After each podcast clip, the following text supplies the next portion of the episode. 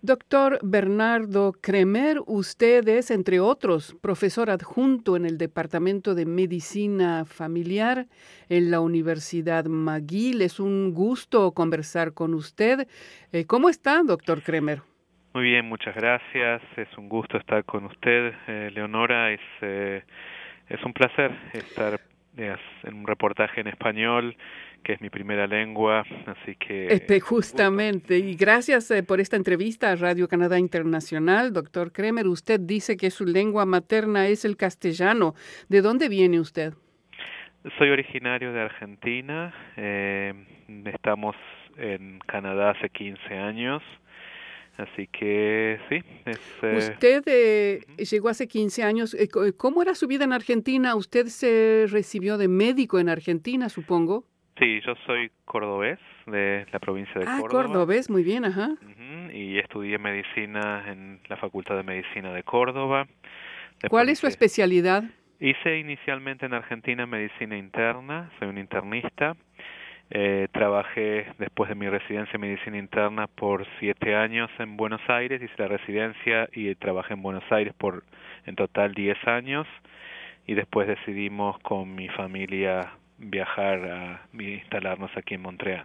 ¿Cómo era su vida en Argentina, en Buenos Aires? ¿Por qué vino para acá? La vida era eh, muy dura, con muy mucho trabajo. Eran días de guardias de 24 horas muchas veces. Eh, era muy, muy intenso pero no obstante, bueno, a los que nos gusta lo que hacemos, disfrutamos aunque estemos cansados. Eh, pero sí, esos eran, eran momentos duros, eh, pero um, nos gusta eso. A veces uno puede preguntar por qué uno se, se mudó. Y es difícil, es una pregunta complicada, eh, pero en las dificultades de Argentina, la inestabilidad, eh, también afectó a nosotros, a nuestra familia, entonces tratamos de buscar nuevos horizontes. El trabajo acá en, eh, en, el hospital, por ejemplo, es más, eh, más tranquilo que lo que era en Argentina. Eh, nuevamente, si uno toma su trabajo, especialmente la medicina, en serio y como los que crecimos en Argentina, eh, fuimos a estudiar medicina no por dinero, sino por vocación. Entonces, si uno hace su trabajo con vocación, es un trabajo muy intenso aquí también. No es solamente ver pacientes, es tratar de ayudarlos a poder navegar en la burocracia del sistema, es tratar de que tengan, digamos, su, su salud bien cubierta y asimismo sentirse, sentirse amparados por un médico que los escucha, que está con ellos en, en todas sus, sus situaciones de la vida. En tanto que inmigrante, doctor Kremer, ¿cuáles son las dificultades que usted enfrentó, al llegar acá? ¿Es que usted hablaba el inglés, el francés, su familia, sus hijos? No, vinimos, eh, bueno, en Argentina leíamos artículos en inglés de muchas publicaciones, pero no, no trabajábamos en inglés, digamos, tampoco era discusión de artículos en inglés, era todo en español, en castellano. Y francés, eh, por suerte mis padres me mandaron en el colegio secundario a estudiar francés como segundo idioma, así que tenía una base mm, básica de francés. Entonces cuando llegué acá tuve que, bueno, mejorar los dos, tanto el inglés y el francés hablado, escrito. Me imagino que para los chicos eso es mucho más fácil, ¿no? Ellos van a la escuela directamente y lo aprenden. La verdad que sí, los todos los niños son trilingües, eh, por lo menos trilingües, eh, y así que sí, están están muy ah, contentos de poder y, orgullosos de poder manejar varios idiomas. Imagino. Doctor eh, Kremer, cuando usted llegó a Canadá ya era médico, como bien lo dijo. ¿Cómo fue aquí insertarse en el medio laboral? Es que usted tuvo que revalidar, por ejemplo, su título o sus títulos.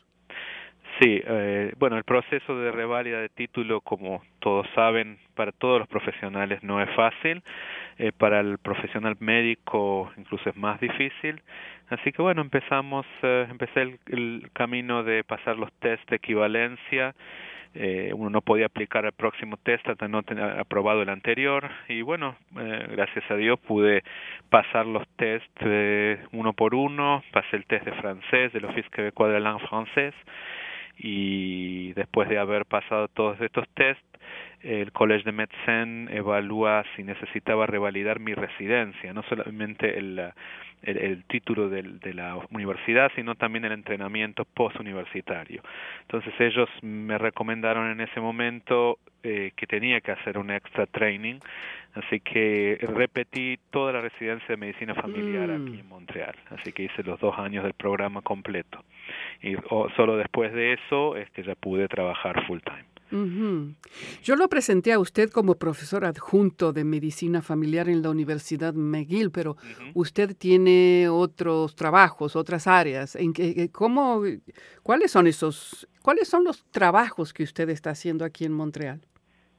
Eh, digamos, eh, el tema de profesor adjunto es porque el, el, principal lugar donde trabajo es un lugar que, digamos, también depende de la Universidad McGill, en uno de los centros más importantes para entrenamientos de residentes en medicina familiar. Entonces eh, tenemos la responsabilidad de enseñarles, guiarlos, evaluarlos, eh, ser role model de ellos en muchas cosas, entonces eso es, digamos, también parte de nuestra actividad, o sea, es la parte asistencial con nuestros propios pacientes, la parte académica con los residentes, y ese es un trabajo, digamos, muy interesante. Entre otras cosas, fuera de la parte médica, um, eh, bueno, con mi señora también en forma vocacional y, digamos voluntaria. Eh, nosotros pertenecemos a la comunidad judía entonces, eh, bueno, nos, nos hemos dado cuenta cuando llegamos que había una falta de integración de los de la gente de los judíos que vienen de países de Latinoamérica que no se sienten parte de las instituciones judías de Montreal. Entonces, eh, para ayudarlos en eso y para, digamos, mantener las tradiciones, empezamos a hacer actividades, actividades alegres, actividades sociales, obviamente con un contenido, digamos, judío, un contenido touch, podemos decir, religioso, pero principalmente social, donde la gente se puede juntar, conversar, ser solidarios entre ellos, eh, ayudarse. Entonces tratamos de hacer actividades de este tipo también. Eh, ¿Podría explicarnos un poco más, doctor Kremer, qué significa cuando usted dice que cuando llegaron usted en tanto que una familia judía con otros judíos que llegan de América Latina y que no se sienten parte de la comunidad judía de Montreal, me gustaría entender por qué? Eh, quizás esto tenga, digamos, uno podría hacer solamente un análisis de esto y te llevaría muchas horas. Si uno tuviera que resumirlo, um, eh, la mayoría de, los, de las comunidades judías del mundo tienen su particularidad, pero los judíos latinoamericanos, especialmente los argentinos, eh, tienen algo que no tiene ninguna otra comunidad judía del mundo. no pertenecen exactamente culturalmente a los grandes grupos judíos. Por ejemplo, en este momento las principales concentraciones de judíos del mundo son Norteamérica e Israel. El judío argentino no es eh, culturalmente, en cuanto a idiosincrasia, no es norteamericano y no es israelí. Entonces tiene una, una mezcla de una cultura más, podemos decir como la gente dice, más cálida, más latina. Um, ¿Son más integrados? Más integrados entre ellos.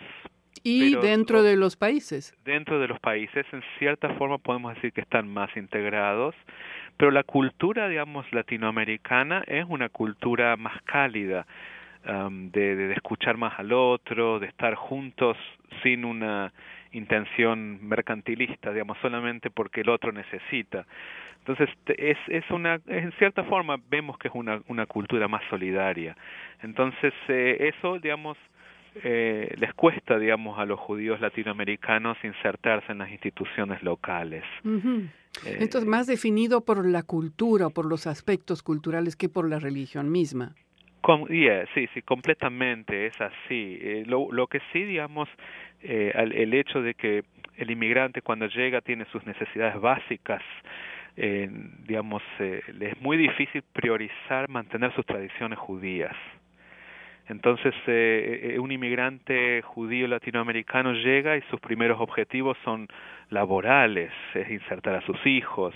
Entonces, vemos que al poner tanta energía en eso, eh, dejan de lado eh, valores tan interesantes, tan milenarios como son los valores judíos. Entonces tratamos de que sea un melange, una mezcla de las dos cosas, una mezcla del, de, lo, de lo cultural argentino y sudamericano, más lo milenario del aspecto judío que tiene tantas cosas sabias, tanta sabiduría. Entonces tratamos de hacer grupos de, de charlas, debates, donde la gente se sienta cómoda, donde la gente pueda venir, compartir sus propias experiencias, comer algo y, y, tratar de crecer juntos. Me pregunto al escucharlo, doctor Kremer, cuando usted trabaja en el hospital aquí en Montreal, que es el hospital judío de Montreal, ¿verdad? El, el, famoso General, no, el eh, Jewish Hospital. Em, ¿Qué tipos de pacientes acuden ahí? Porque esta es una ciudad tan multicultural. Me imagino entonces que debe tener pacientes de todas partes del mundo. Correcto. Sí, mis pacientes son literalmente de todas partes del mundo. Eh, trabajo en inglés, en francés y en español.